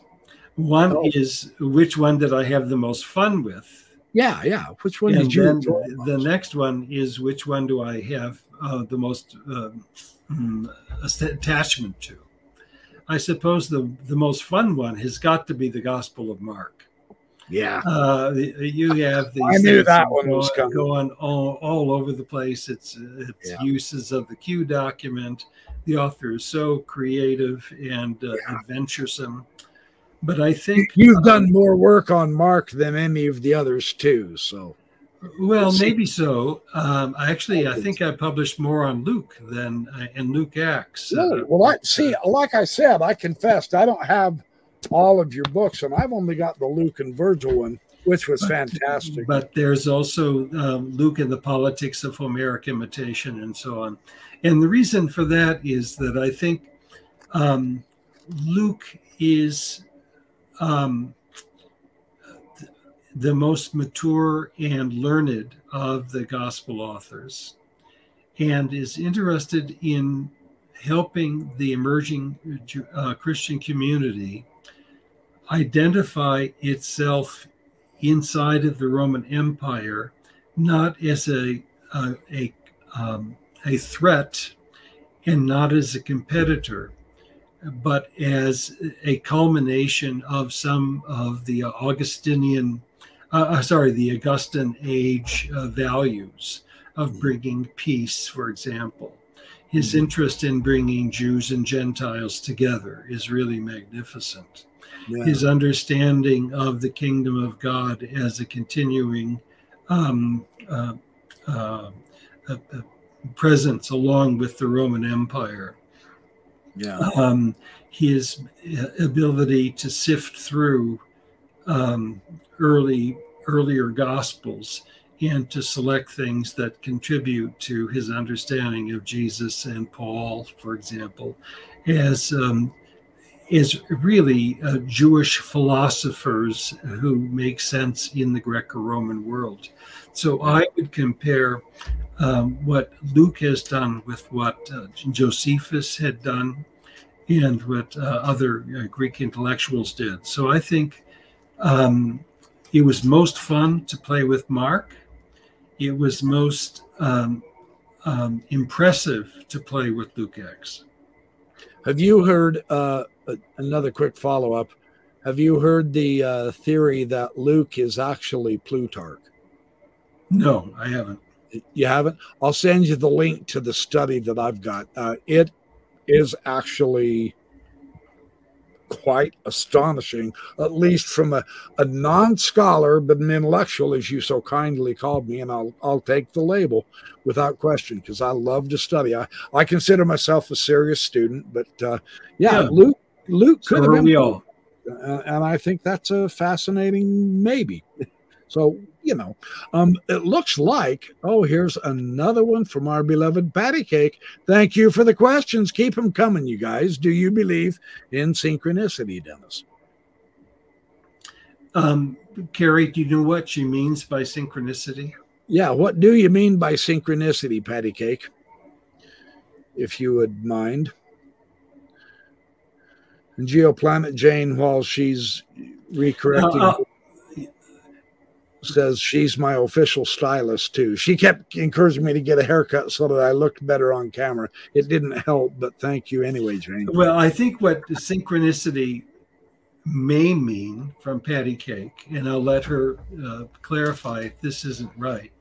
Right. Is whether there are in the history of religion uh, synchronic developments so that you don't have to have a generic relationship. I'm sorry, a genetic relationship of ideas, but that ideas can um, emerge synchronically. Um, one could make an art, see, unrelated events. Um, sure, yeah, but of course the the crafting of such meaning, patty cake, is going to be um, a subjective. It's going to be people who see events and they put them together to have and, and, and, to have meaning. That happens in life all the time, doesn't it? I have friends who say that they had um, an experience um, um, one day and they were reminded of their father and their father died that same day. Yeah. So, you know, what does that mean? Or right. that you, you, so I do believe that. Now, of course, I don't know that there is such a thing as synchronicity. I do know that people put meaning together because they see events that may be unrelated, uh, but they are meaningful to the way they re- relate them. Yeah. Yeah. Interesting. Any other questions, you guys? We're we're approaching an hour, 45 minutes. We probably ought to we're pretty much uh having my uh run of the time, but uh what a great audience. Thank you tonight for your your questions, you guys. I really appreciate it. I know, I know this was a, a Thursday night live. Uh, oh, hey, David McKay has an interesting question for you, Dennis. Are you active in any particular church denomination? No. No, you don't go to church either? No. It's all good. Every day in life is church if you look at it in a certain way, David. so but but in a good way, in a good way. Don't boy, don't yeah, don't go sit in pews every day and yeah. So let me, oh, let me tell you why that's the case. Okay, yeah, please do. I don't I don't want to be in a church um, and be exposed to things that make me cynical. And um, I don't want to be there as a critic.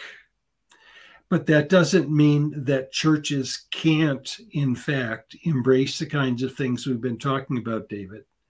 And um, I can, uh, and there are certain religious experiences that I have in my neighborhood, let's say, where I think people are getting it right and they're um, they're pushing in, in the right direction.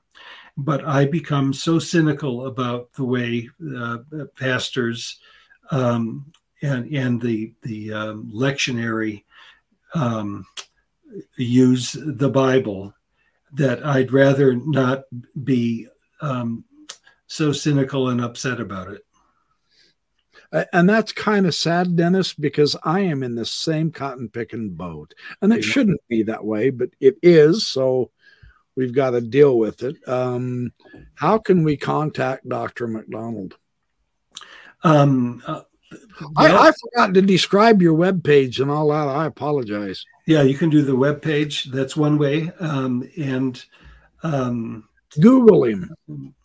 Yeah, Google me and I'll I'll get back to you yeah, go, Google Dr. MacDonald. That that would be, uh, um, and and David is very appreciative. Thank you, David. Uh, thank you. I admire your perspectives. I'll have to look more into your work, which is very, very. I, I promise uh, you will enjoy doing so. Tim Rathbone is asking for your URL. You don't know that right off the bat, do you?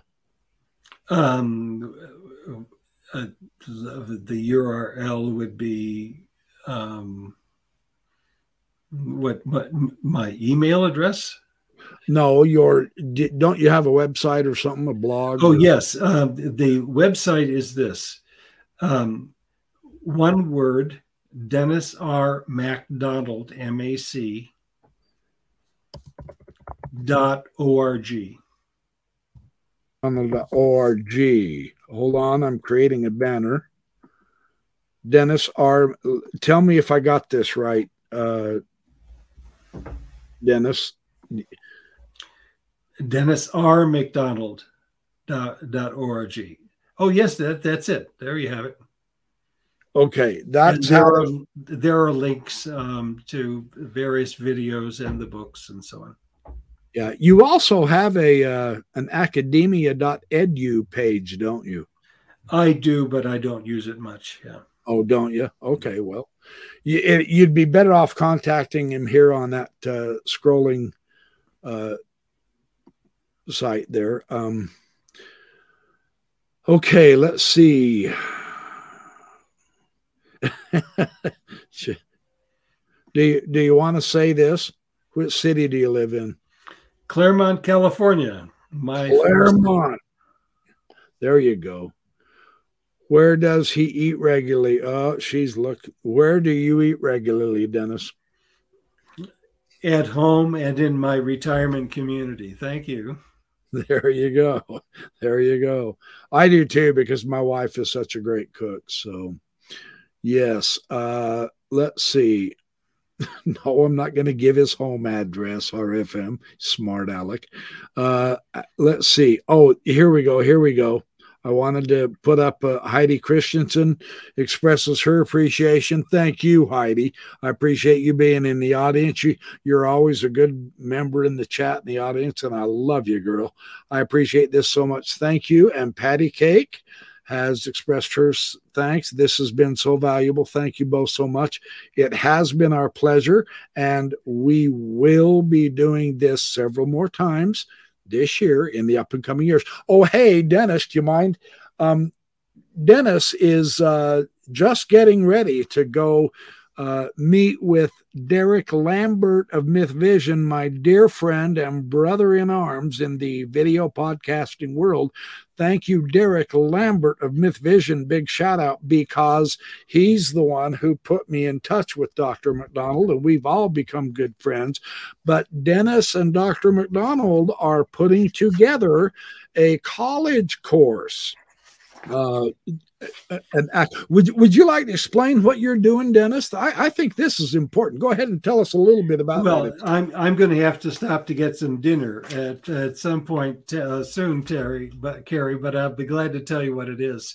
Um, we're going to have uh, 24 relatively short um, YouTube videos that are in a or videos of some kind, podcasts that are going to be uh, in a class. And the class is going to be entitled Reading the Gospels with One Eye on Greek Poetry. And most of it is going to be reading from the synopses. Mm-hmm. But then, after we read the synopses, uh, including the Greek parallels, um, Derek and I will have a discussion, but there also will be uh, study questions. And um, so I'm hoping that this can be used in religious communities or in discussion groups, book groups, so that you can compare these two stories and then make your own judgments. So, for example, in the one we just talked about, um, here are the things to ponder. This is part of the class. Mm-hmm. Why does the Markan evangelist send the risen Jesus to Galilee and thus deprive the disciples of an appearance? That is, that Jesus, uh, the young man in the tomb, mm-hmm. um, tells the women to tell the disciples to go to Galilee. They'll see him, but they don't say anything. They didn't. So yeah. they so they never see him. Then um, was Mark's portrayal of the three women positive or negative? Is he blaming the women for not telling the disciples to go to Galilee, or uh, is he sympathetic to them? Um, and so on. But there are going to be study questions uh, or topics of discussion. And then we're going to have um, uh, discussions online, apparently, in the course. That's how I think it's going to work. So um, we're going to, so it's going to have 24 sessions. The first one's going to be a general introduction, and the uh, final one will be a conclusion with what this means and where we go from here. But the ones um, from 2 to 23 are going to be um, um, readings from the synopses, very similar to what you and I did, Carrie. Nice. Uh, yeah. All right, good. Uh, and and Jane, I will let you know when those courses become available. Uh, I know Dr. MacDonald has to run. One last question for you, my dear friend, is by my other very dear friend, Paul Osborne, whom has taught me so much about the book of Abraham and Joseph Smith Papyri. Do you like McDonald's French fries, Dennis? Paul, I don't think I've had McDonald's French fries in 15 years. I don't know how to respond. I can, though, say this. One time I was done with a lecture. Uh, no, I was done with a class, last class period. And uh, the students brought me a, uh, a bottle of sesame seeds and I said, What in the world are these sesame seeds for? And it's um, the students said, It's uh, in appreciation for your course and it's for your buns, sesame seed buns. uh, so you know, you gotta love it. You gotta love it. And by the way, the the the uh, the uh, the letter R stands for Ronald. I'm Dennis Ronald MacDonald. It does, that's, yeah. that's, that's, why I I suppress the the Ronald McDonald part. That's awesome. Oh, how much fun is that? That's funny. Oh, and Trevor Luke is here. I just wanted to let you know Trevor got in here. Thank oh, you. Hi, Trevor. Yeah. I know Trevor has uh, told me several times how much he enjoys you. So Thank you, Trevor. And and you got Paul Osborne to laugh like crazy. so that's fun. So anyway, uh truly we we hate to break it off, but we really do have to go, you guys. We love y'all. Thank you for showing up.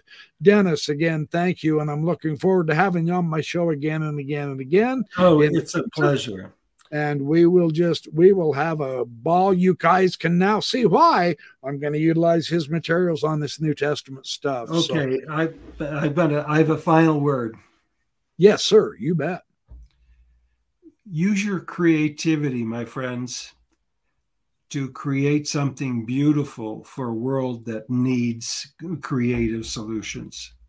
So um, th- that's what the gospel authors are trying to do and if you want to uh, live their legacy, create something beautiful. Oh, I love that. That is perfect ending. I'm going to call it good right on that. Thank you, Dennis. I love you, man. You're awesome.